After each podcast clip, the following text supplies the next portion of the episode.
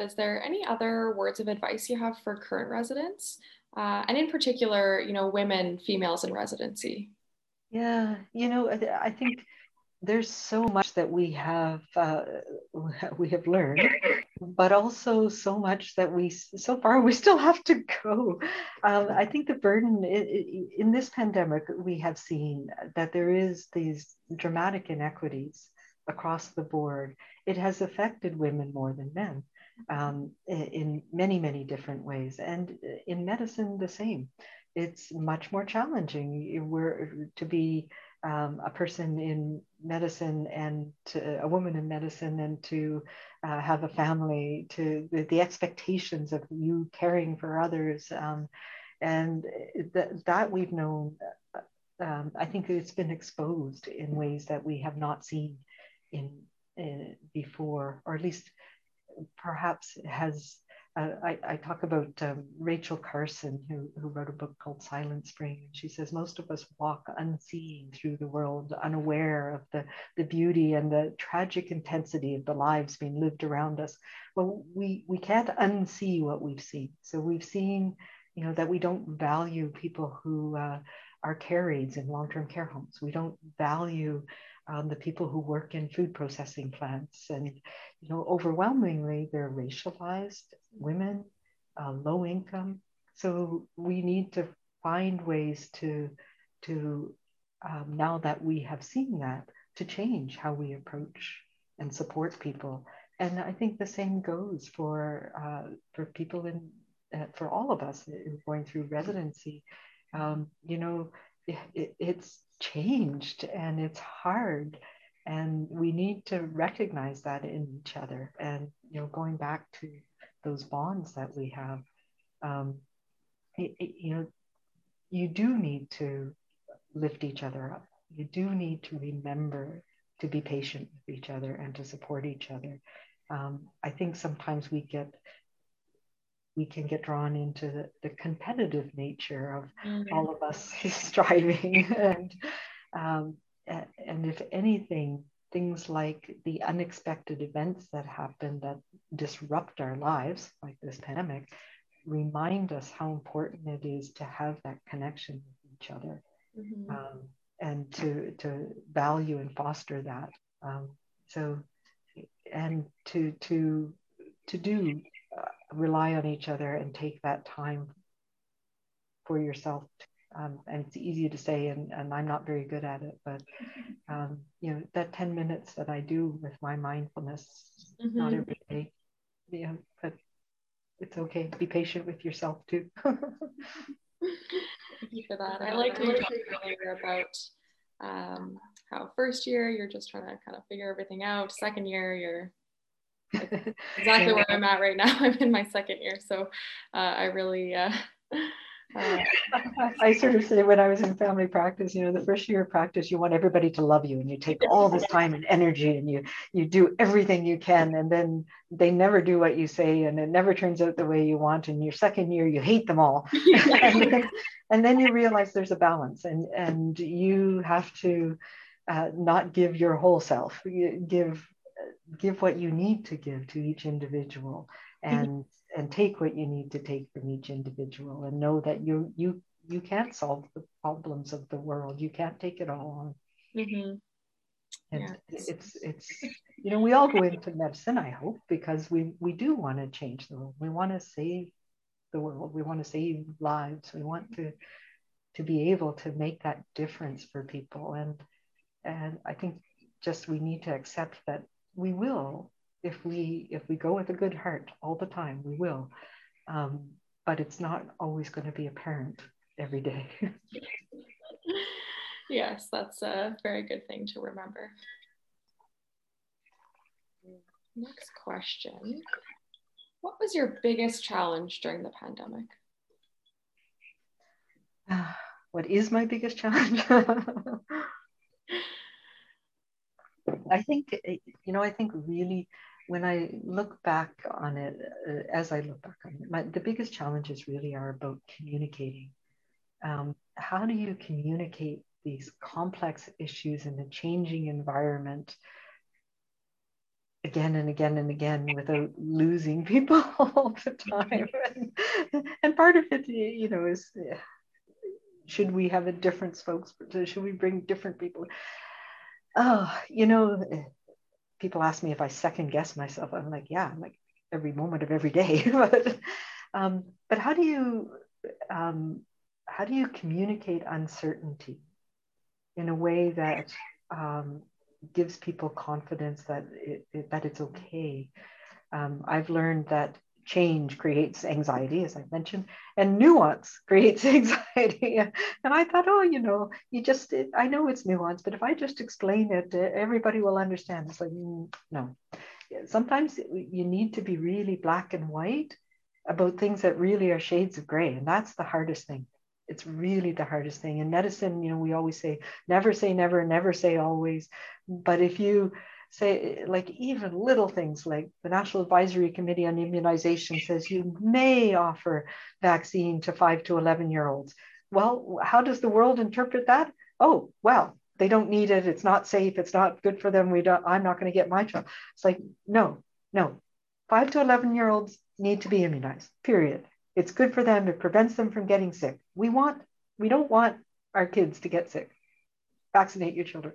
So you know, just uh, the communication in all its forms has been the biggest challenge and the biggest reward you know sometimes when you when you do when people do go aha it's like oh phew i did something right. Kind of going along with that if there's anything what would you change about canada's approach to the pandemic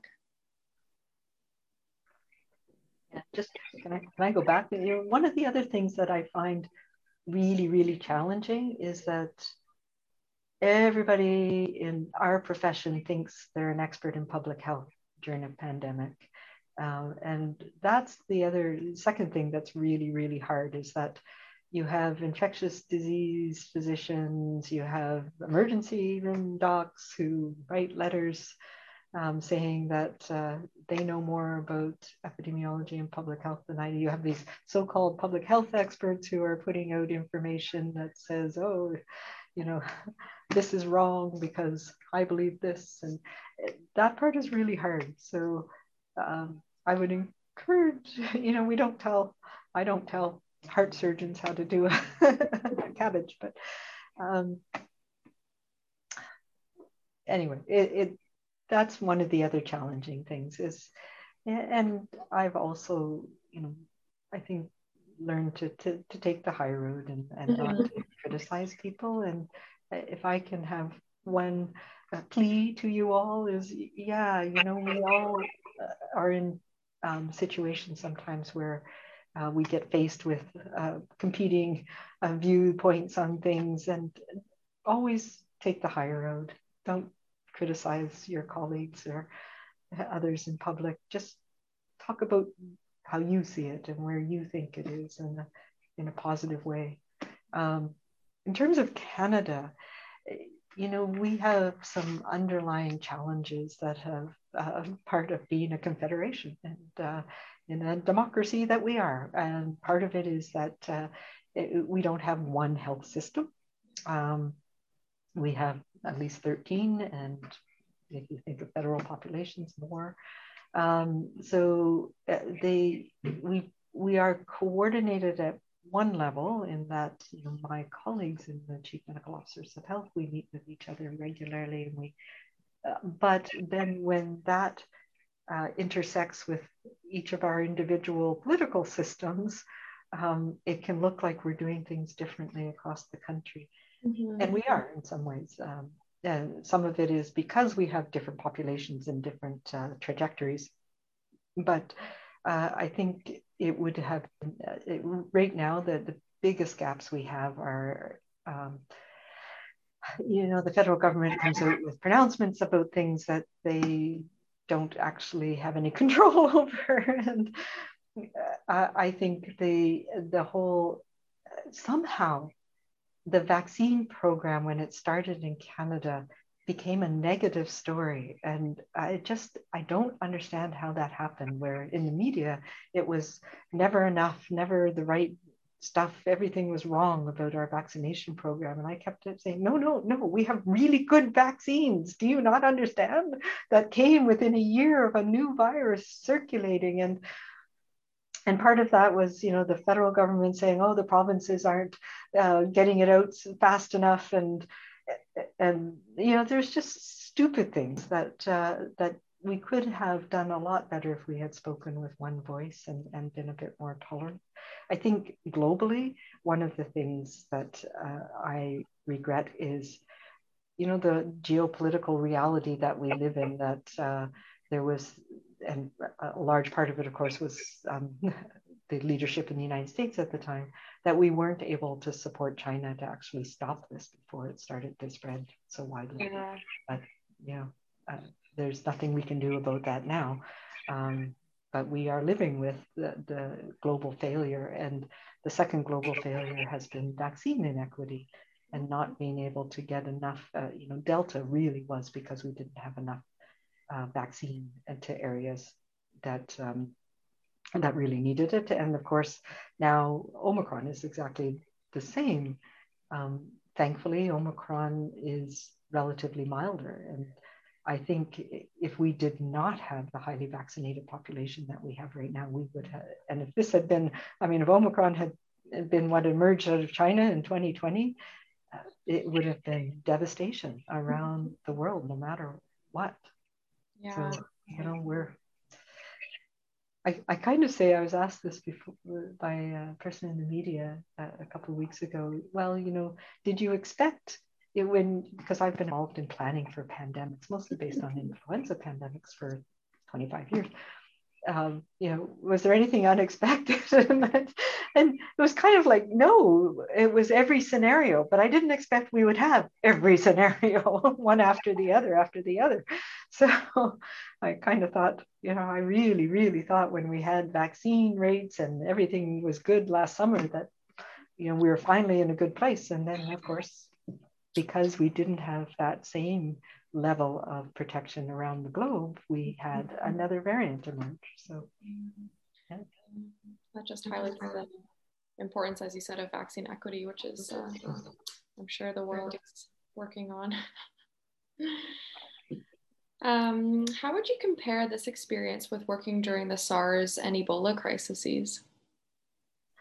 Yeah, really different. So, you know, uh, Ebola um, in a low uh, and middle income country uh, in the area that we were was uh, in, in Gulu in northern Uganda. It's uh, there's also a civil war going on with the Lord's Resistance Army in South Sudan.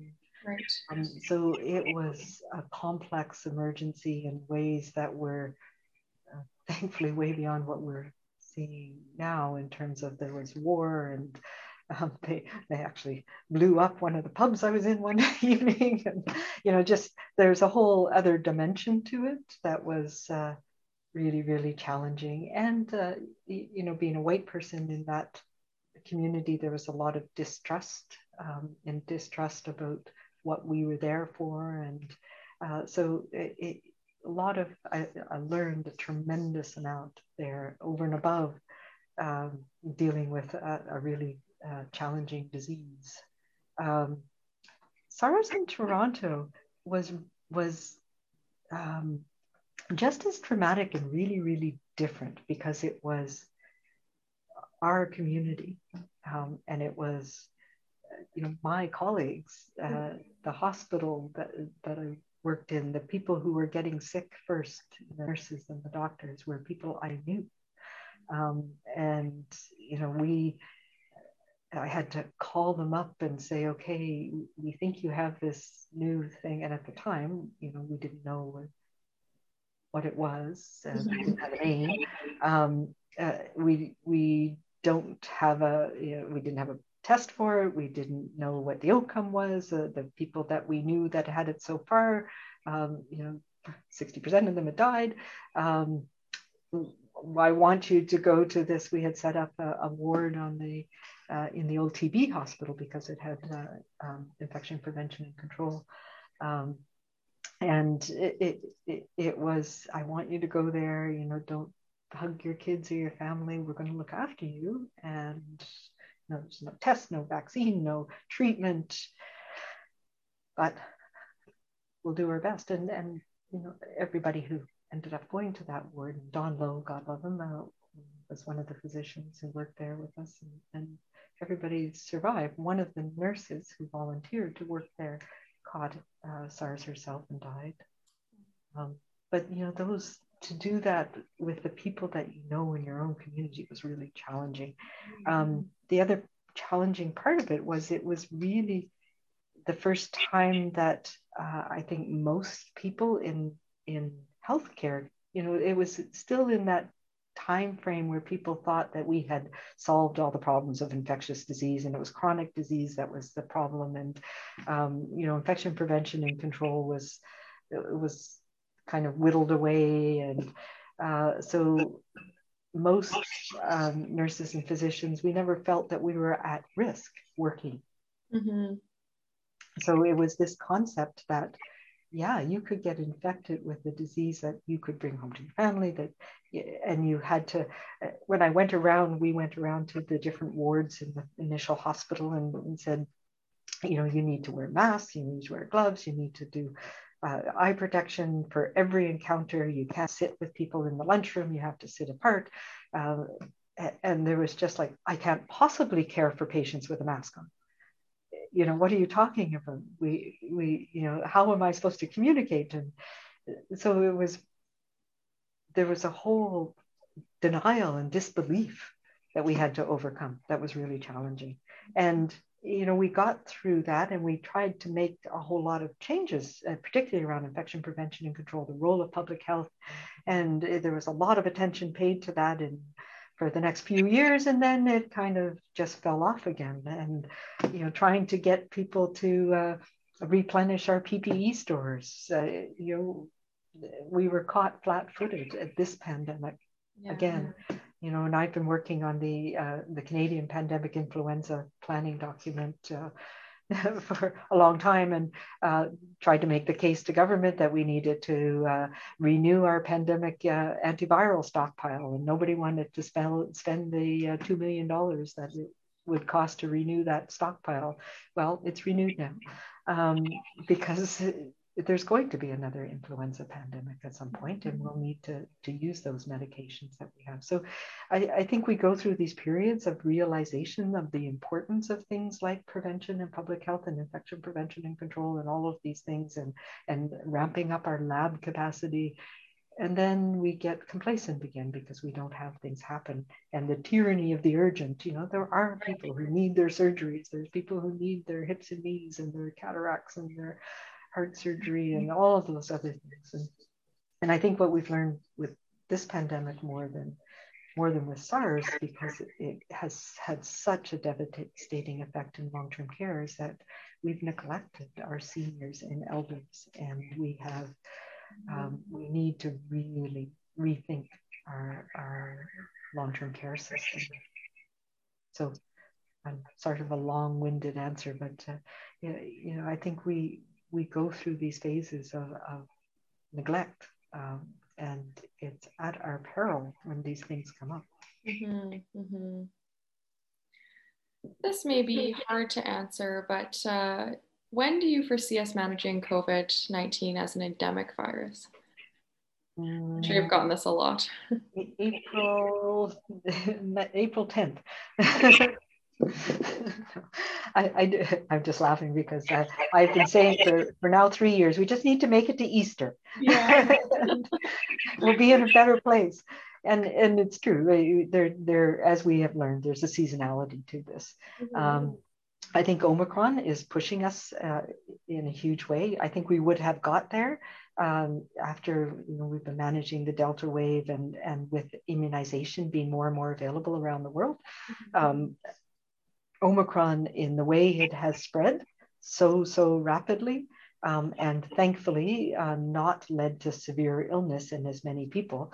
Um, so if we can hold on with our healthcare system for another few weeks, we, we should get through this and we will have a level of immunity in our, in our community anyway. That will mean that I think we're going to have a pretty quiet summer. What I don't yet know is, you know, are are we going to have enough immunity that's going to get us through the next respiratory season, which is next fall? Um, you know what's going to happen next in terms of and, and somebody in the media saying well no no i want to know what the next variant is going to be. Is it going to be more severe or less severe? It's like yes you know, um, we, we can't predict that um, but we can predict that there will be um, more mutations and what i hope will happen is what we've seen with other um, coronaviruses. We have four coronaviruses that circulate and cause mostly mild or cold like illnesses. So, and one of them, OC49, if we look back on it, probably caused a, a, pandemic in the late 1800s that was initially thought to be influenza, but may, like, you know, the, could have been uh, COVID, or not COVID, a coronavirus. Um, that arose in cows, actually. cattle. strange one. Um, so you know that's that would be the optimist in me saying that you know by next respiratory season hopefully we'll still have that uh, higher level of immunity in our population and uh, we'll have you know another uh, respiratory virus that's going to affect our, our our our babies and our oldies you know people who are immune compromised but that most of us will be able to just uh, get through it um, with taking those things that we hopefully now have learned that if you're feeling sick, you stay away from others, you wear masks, if you need to, you wash your hands. You know, the basic things that get us through influenza season. Mm-hmm. All that being said, how do you think this pandemic will change the future of public health? Yeah, you know, I've said this, uh, how many times have I said this in my life? Uh, yeah, look, you know, we need this safety net.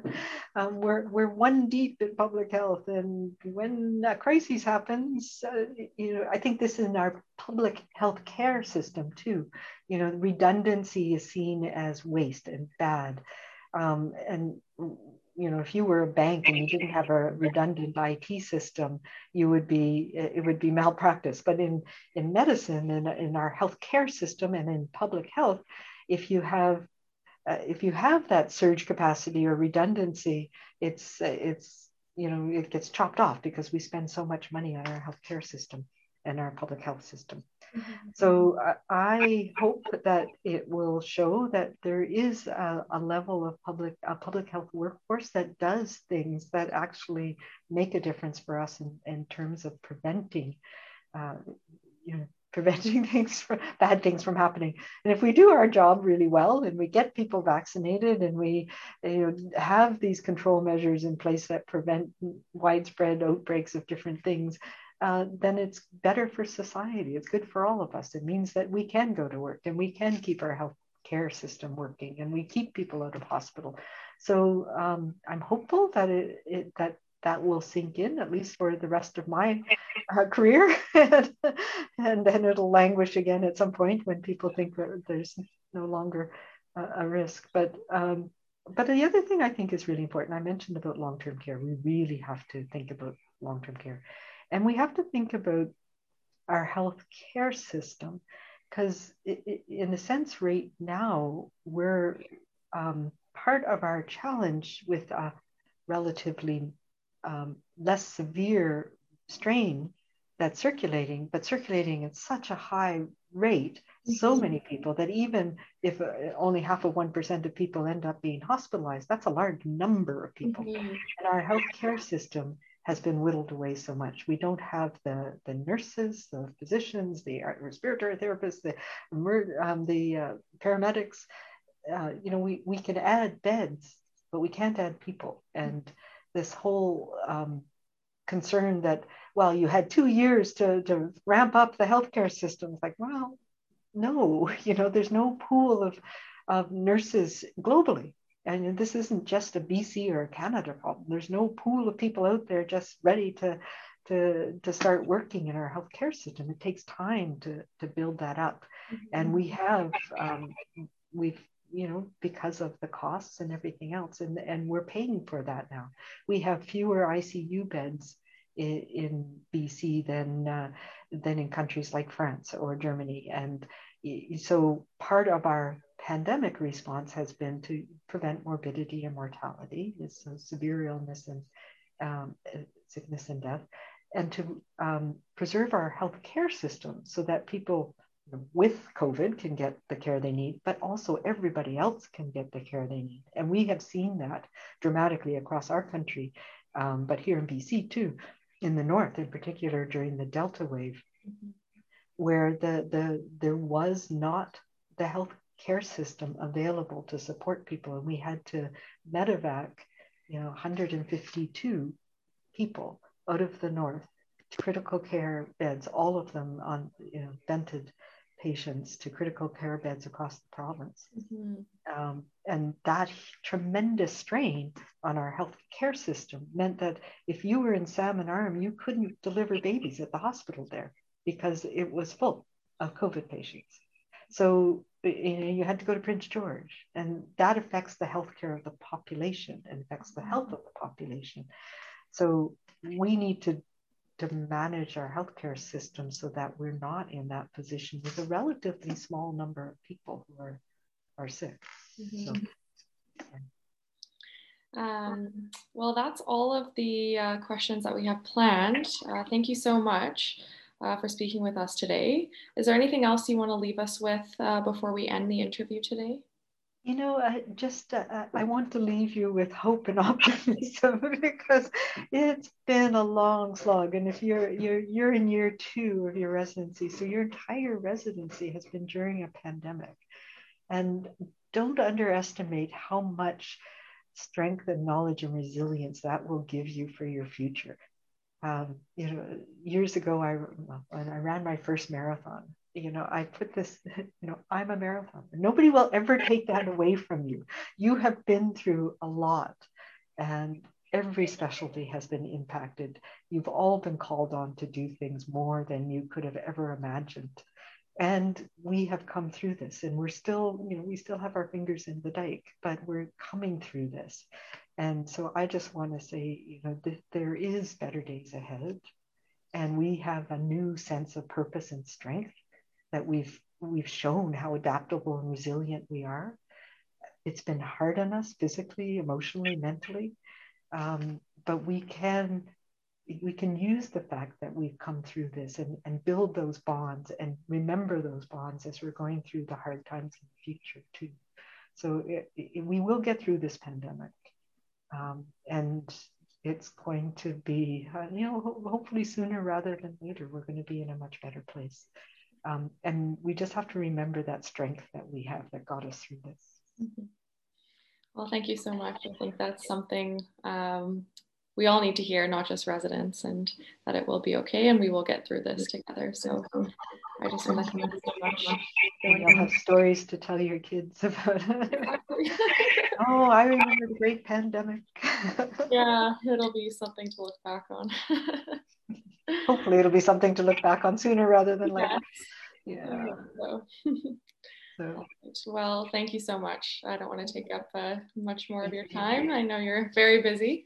So um, we really appreciate you uh, joining us today.